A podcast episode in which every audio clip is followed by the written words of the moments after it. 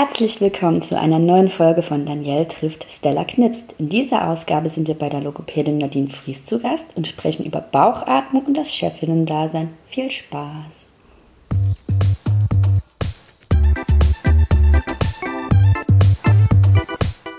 Hey und herzlich willkommen zu Danielle trifft Stella Knipst, dem audiovisuellen Podcast, in dem Stella coole Fotos macht, Danielle coole Leute trifft und ähm, coole Fragen stellt. Viel Spaß!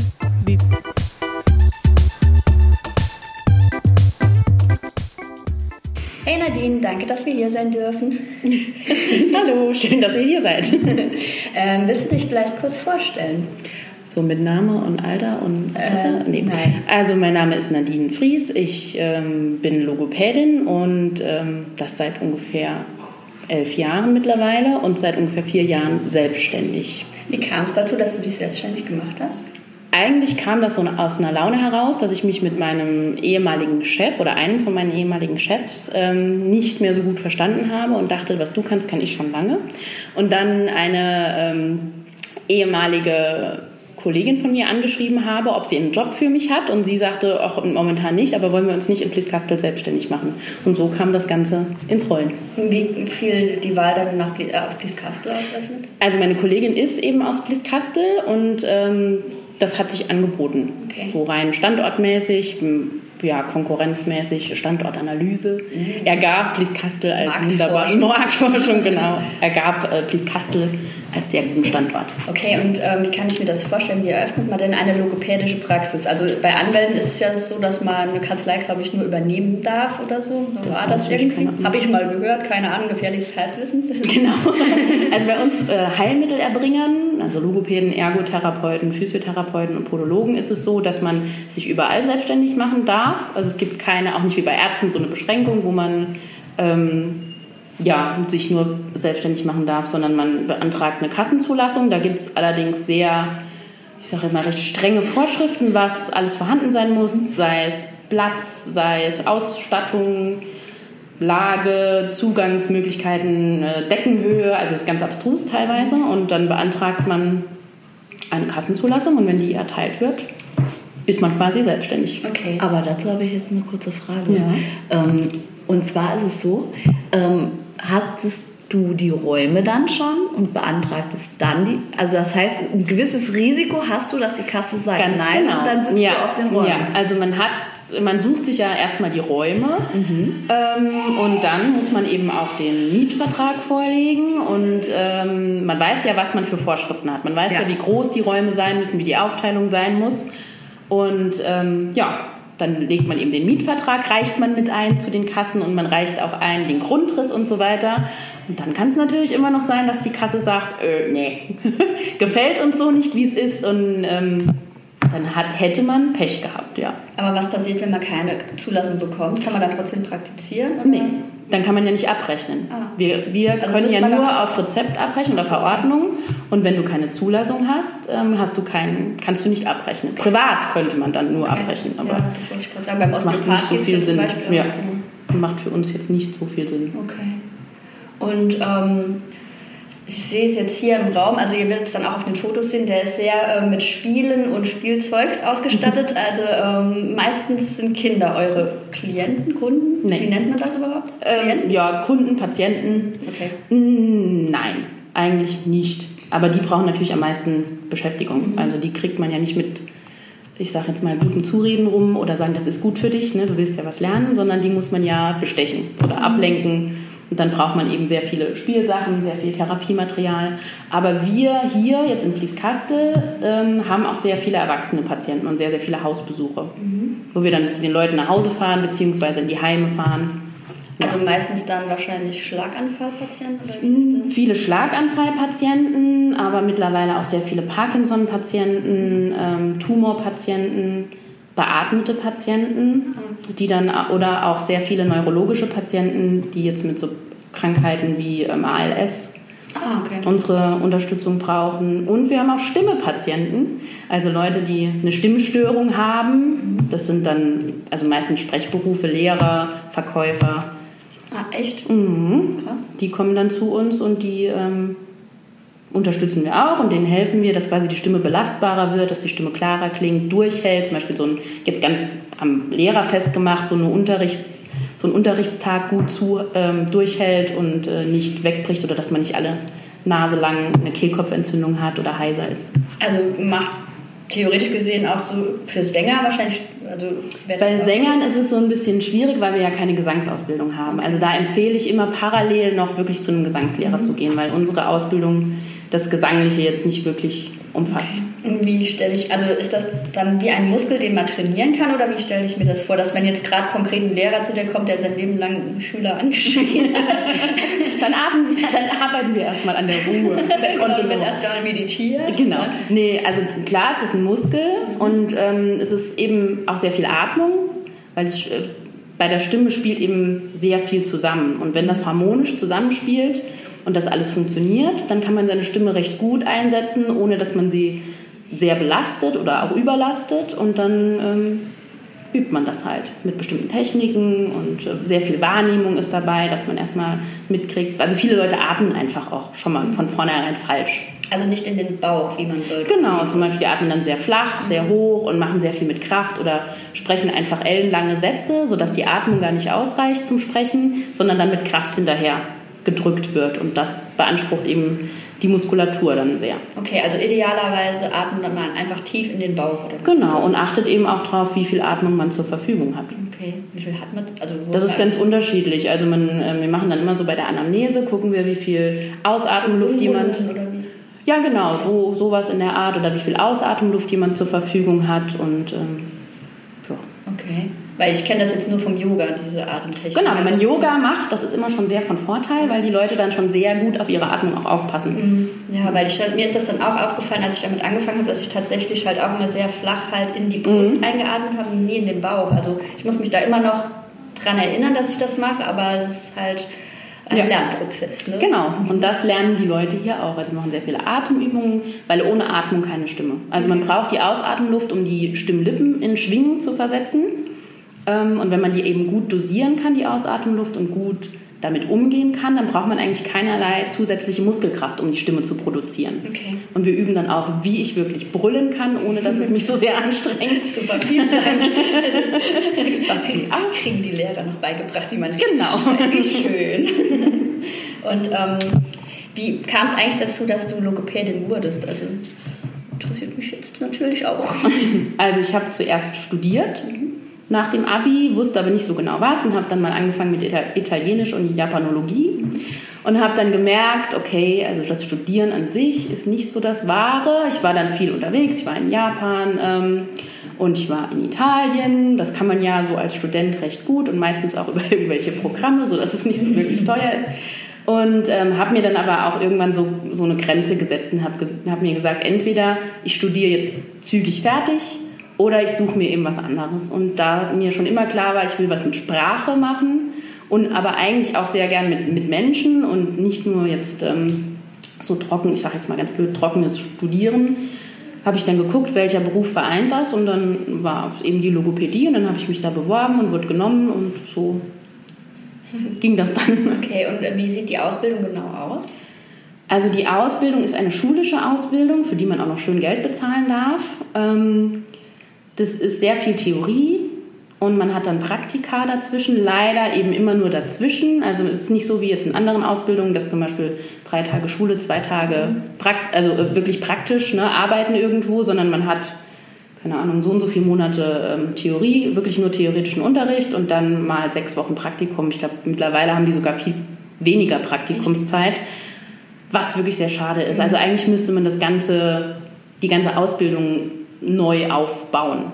Weil wir merken es immer, wenn wir Praktikanten haben, dass die sehr froh sind, wenn sie dann mal so in die Praxis kommen und miterleben dürfen, weil graue Theorie ist es halt eben nicht. Und man kann auch, gerade wenn man dann so ein typisches ähm, Therapie, so einen Therapieansatz lernt, der lässt sich natürlich nicht eins zu eins auf jeden Patienten umbiegen. Mhm. Und dann braucht man eben die Praxis, um zu wissen, okay, ich komme jetzt hier nicht weiter, ich nehme mir vielleicht von einem anderen Therapieansatz was, was hier jetzt hilft und das geht eben nur über Praxis. Ja. Deswegen ist es sehr schade, dass das alles so theoretisch ist. Eigentlich sollte man auch an den Schulen ab einem, ich weiß gar nicht, ab einem wievielten Semester, ähm, auch Praxis haben, also dass Patienten in die Schule kommen und dort kann man dann unter Aufsicht sozusagen therapieren und muss Therapiepläne schreiben, aber leider gibt es meistens zu wenig Patienten an den Schulen, die sich da so, so, zur Verfügung stellen und deswegen haben die meistens ganz, ganz wenig Praxiserfahrung. Also man erstellt, jetzt ähm, hol uns mal kurz mit, wenn jetzt ein neuer Patient, eine Patientin zu dir kommt, ähm, dann gibt es ein Anamnesegespräch. Genau. Dann erstellst du einen Thera Therapieplan. Wird der angepasst unterwegs? Oder? Ja, also ich mache das, ich meine, am Anfang macht man das wirklich so. Ne? Wenn man so ganz neu im Beruf ist, dann kommt der Patient, dann ist man, dann hält man sich erstmal so an seinem Anamnesebogen fest und dann gibt es gewisses Diagnostikmaterial, zum Beispiel wenn es jetzt ein Aphasie-Patient ist, also ein Schlaganfall, mhm. und der hat Probleme mit dem Sprechen und dann gibt es Testverfahren die man dann durchackert und dann sieht, okay, der Patient hat hier Schwierigkeiten, da Schwierigkeiten, da Schwierigkeiten. Ähm, und dann überlegt man natürlich so für sich, was mache ich jetzt mit dem Patienten? Ne? Wo will ich hin? Wo, in welcher, ja, auf welchem Niveau sind wir jetzt gerade? Und das passt man natürlich im Laufe der Therapie an, weil bestenfalls wird er natürlich besser und braucht dann schwierigere Anforderungen und ähm, genau, dann macht man das so im Laufe der Therapie. Und wie lange dauert so eine Therapie? Also kann man das sagen? Nein, das ist so die, die erste Regel, sag nie, wie lange es dauert. nee, also klar, bei Kindern, was weiß ich, wenn jetzt ein Kind kommt und das kann bestimmte Buchstaben nicht. Das, kann, das verwechselt zum Beispiel K und T. Ja, das gibt es ja häufig. Genau, dann sagt man so, ach ja, im Durchschnitt brauche ich dafür zwei, drei Rezepte, also so 30 Stunden vielleicht. Ne? Aber woran liegt denn das, dass Kinder so häufig K und T verwechseln? Ja, das ist die große Frage. Weiß man nicht. Nee. Bei manchen ergibt, bei manchen, die machen das, bis sie so vier, viereinhalb ja. sind und dann ist es weg. Ja. Dann hat sich das alles anscheinend im Kopf irgendwie geordnet und andere kriegen es eben nicht okay. auf die Reihe und dann, ja, kommen sie zu uns.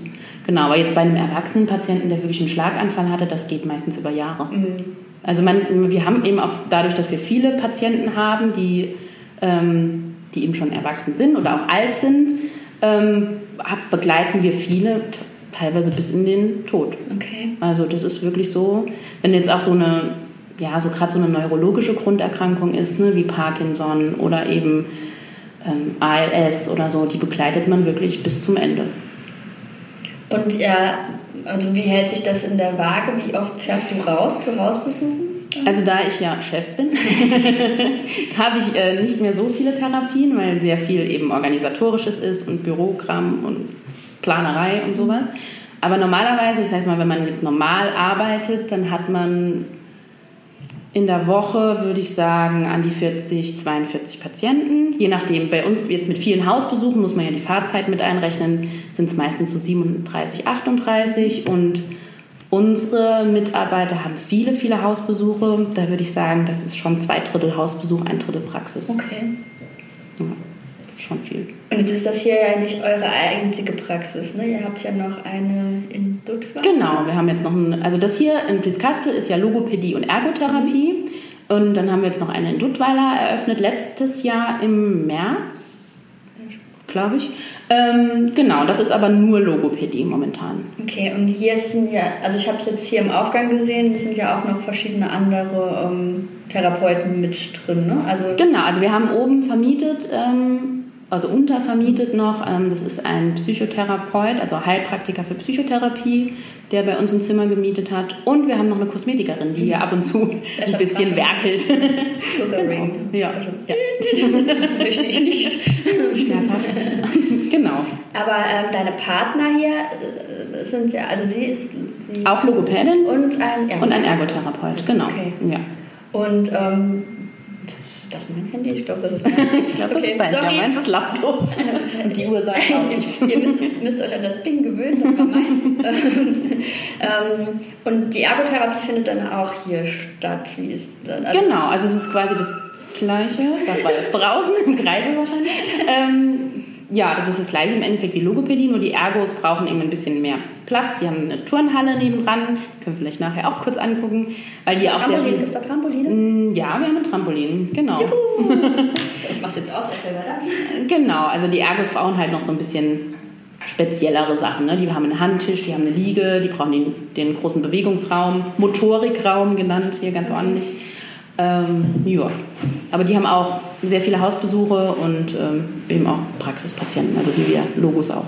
Wie Logos auch. Ja, wie wir Logos sagen. Wie Logos, genau. Ja, dann spielen wir, glaube ich, gleich noch eine Runde drei Käse hoch, glaube ich. Das wird mir sehr gut gefallen. ähm, Jetzt bin ich gerade am überlegen, was ich dich noch fragen will. Du hast das alles schon so ausführlich und eloquent zusammen. Ja, das ist ja wirklich zack, zack, zack. unfassbar effizient gerade. So ist das bei uns. Sehr gefällt. Gefällt mir sehr gut. Effizient, aber merkt man, dass du Chefin bist. Ja, effizient ist alles.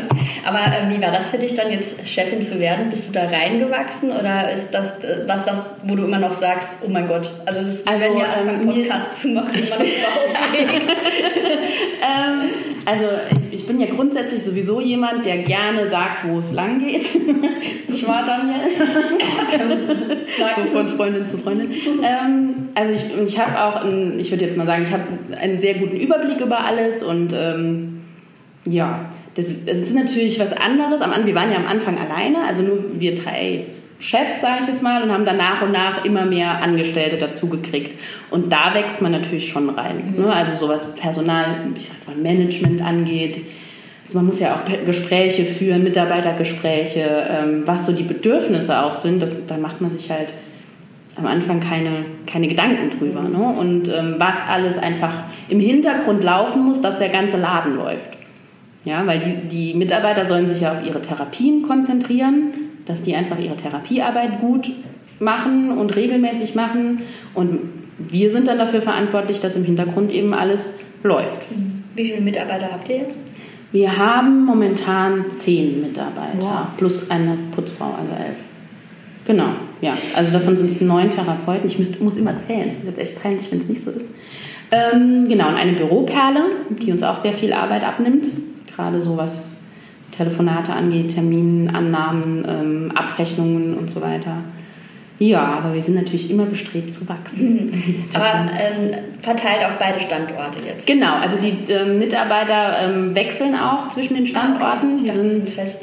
Nee, okay. das geht bei uns leider nicht, mhm. weil ja, das bietet sich ja auch an. Ja. Also es ist jetzt so, dass zum Beispiel eine Mitarbeiterin, die ist montags in Blieskastel und ansonsten vier Tage in Duttweiler. Mhm zum Beispiel und eine andere, die ist dann nur zwei Tage in Duttweiler. Also das ist schon, die sind jetzt nicht an einem Tag, also an einem halben Tag in der einen Praxis und ähm, den restlichen Tag in der anderen, sondern es ist schon tageweise. Okay. Genau. Deinem diabolischen Grinsen entnehme ich, es gibt Expansionspläne. Das ist immer, die Weltherrschaft ist das Ziel.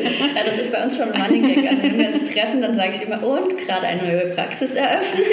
ja, ja, das gehört auch irgendwie dazu. Also dass man ähm, Möglichkeiten ausschöpft also, ähm, und auch so dazulernt. Ich meine, wir haben jetzt letztes Jahr eine Praxis eröffnet, die war recht weit weg in der Pfalz und das hat nicht funktioniert. Die mussten wir dann wieder schließen aus verschiedenen Gründen.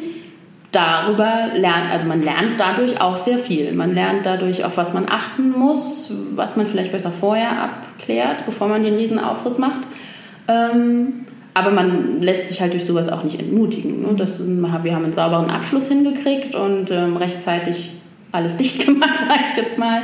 Und daraus haben wir wirklich viel gelernt und hatten, haben jetzt gerade wieder neue Möglichkeiten, uns zu erweitern und ähm, werden die auch nutzen. Okay. und wie, wie, seid ihr da aufgestellt? Seid ihr eine GmbH oder? Nee, wir sind eine GbA. Okay. Also GmbH macht für uns momentan noch keinen Sinn. Ich habe keine Ahnung, was was ist. Es hat was mit, mit dem Risiko irgendwie, was weiß ich, zu tun. Also unser Steuerberater sagt, das macht momentan keinen Sinn. okay. Genau, also wir sind äh, eine GbA. Wir haben einen ziemlich dicken GbR-Vertrag, der uns, den wir ganz am Anfang gemacht haben ähm, in guten Zeiten soll man den ja machen. Ich meine, das ist bei uns immer noch alles gut, aber man weiß ja nie. Mhm.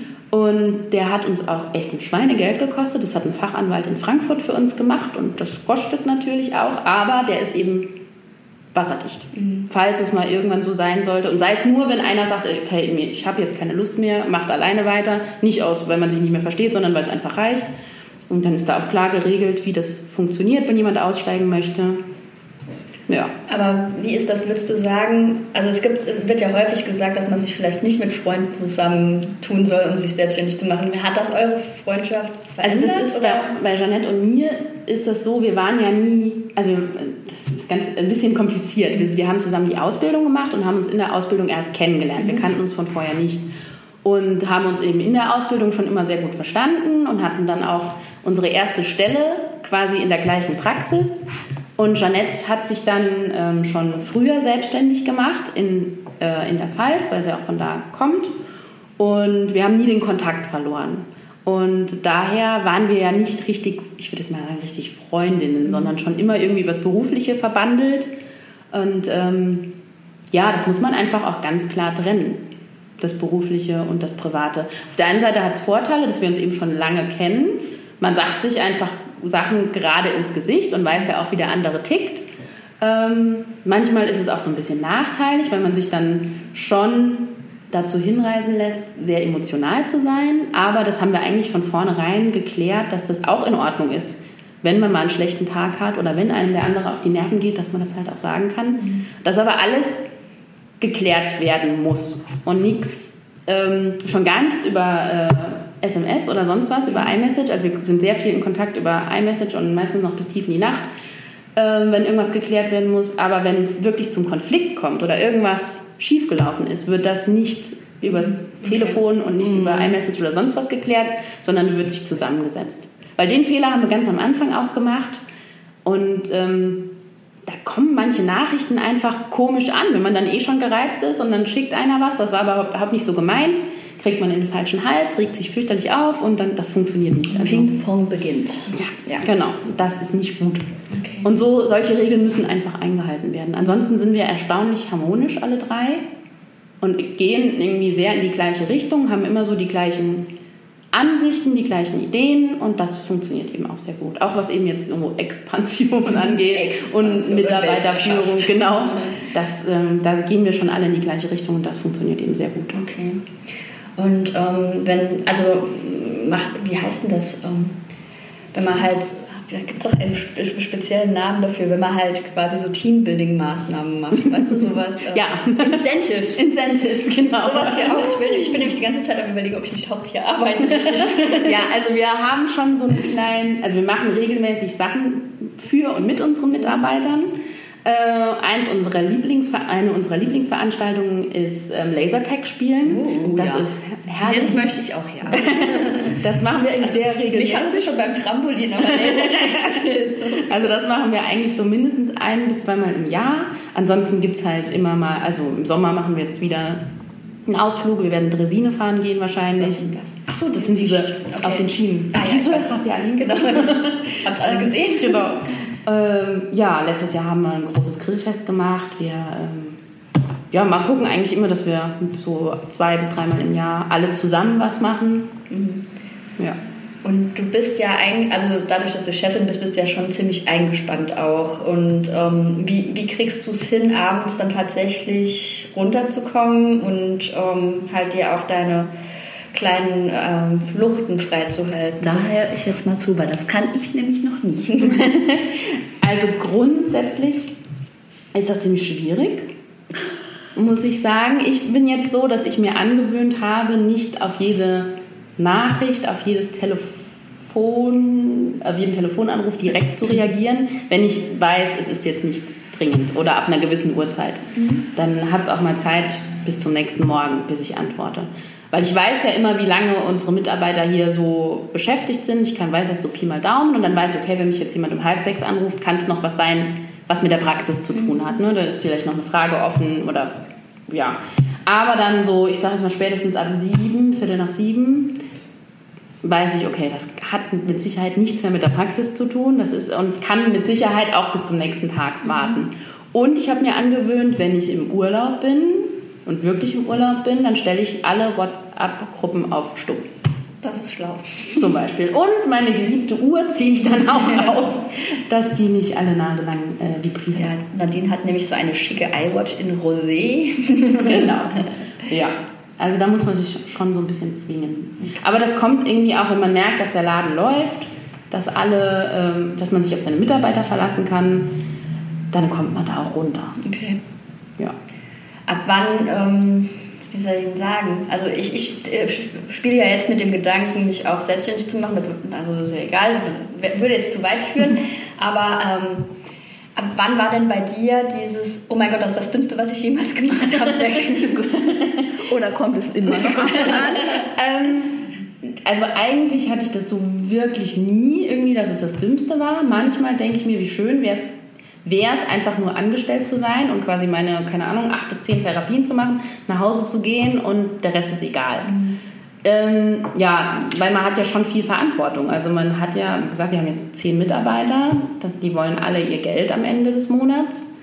Die, da muss man, ja, das ist schon, wenn man da mal so richtig drüber nachdenkt und auch mal so die Zahlen im Kopf hat, ist das manchmal schon so, dass man denkt, ha, okay, ähm, aber das habe ich Gott sei Dank sehr selten. Okay, weil ich bin nämlich immer sehr beeindruckt darüber, wie souverän du diesen Erwachsenenkram so Ja, das ist wirklich, also da gibt es halt keinen kein Quatsch, ne? Das muss man, da muss, müssen Sachen halt gemacht werden und da gibt es auch kein, äh, habe ich jetzt heute keine Lust zu oder so. Das muss man durchziehen. Aber wie zwingst du dich denn dazu dann? Ich muss mich Gott sei Dank nicht zwingen. So. Ganz selten. Also wirklich ganz selten zwingen und dadurch, dass wir drei Chefs sind, hat jeder ja meistens an einem anderen Tag diese Phase, heute habe ich keinen Bock. und dann kann man das so schön auf die anderen zwei schieben und sagen, mach mir mal. Okay. Ähm, das, ist, das ist auf jeden Fall von Vorteil, wenn man nicht alleine ist, okay. wenn man noch zwei andere hat. Darf um die Reihe um jeder mal die, ich habe keine Bock Genau, das mag nicht mehr. Ah, ja. das ist sehr gut, also mir gefällt es hier. In der Ecke steht auch ein Keyboard. ja, wundervoll. Dann würde ich sagen, vielen, vielen Dank, dass du uns eingeladen hast oder wir uns bei dir. Ihr euch bei mir eingeladen, genau. Dass wir uns einladen durften. Jetzt. Und dann machen wir noch eine kleine Praxisführung gleich. Ja, gerne. Und ähm, die Fotos von der Praxis, wie es hier aussieht, inklusive aller Kontaktdaten, falls ihr ähm, ein Stimmtraining braucht oder sonstiges, falls ihr eure Schüler gerne anschreien, richtig anschreien möchtet, ähm, das ich, packe ich alles in die Show Notes. Und Stella, abschließende Worte? Äh, nee.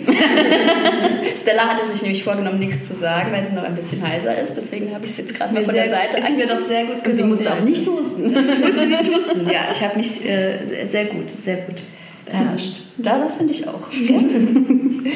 Vielen Dank, Nadine. Ich danke euch auch. Es war äh, unaufgeregter, als ich dachte. Wir bekommen langsam Übung. Ja, es wird besser. Es wird von Mal zu Mal besser. Dann ähm, hoffe ich, ihr hört beim nächsten Mal wieder zu und wir bleiben in Kontakt. Tschüss.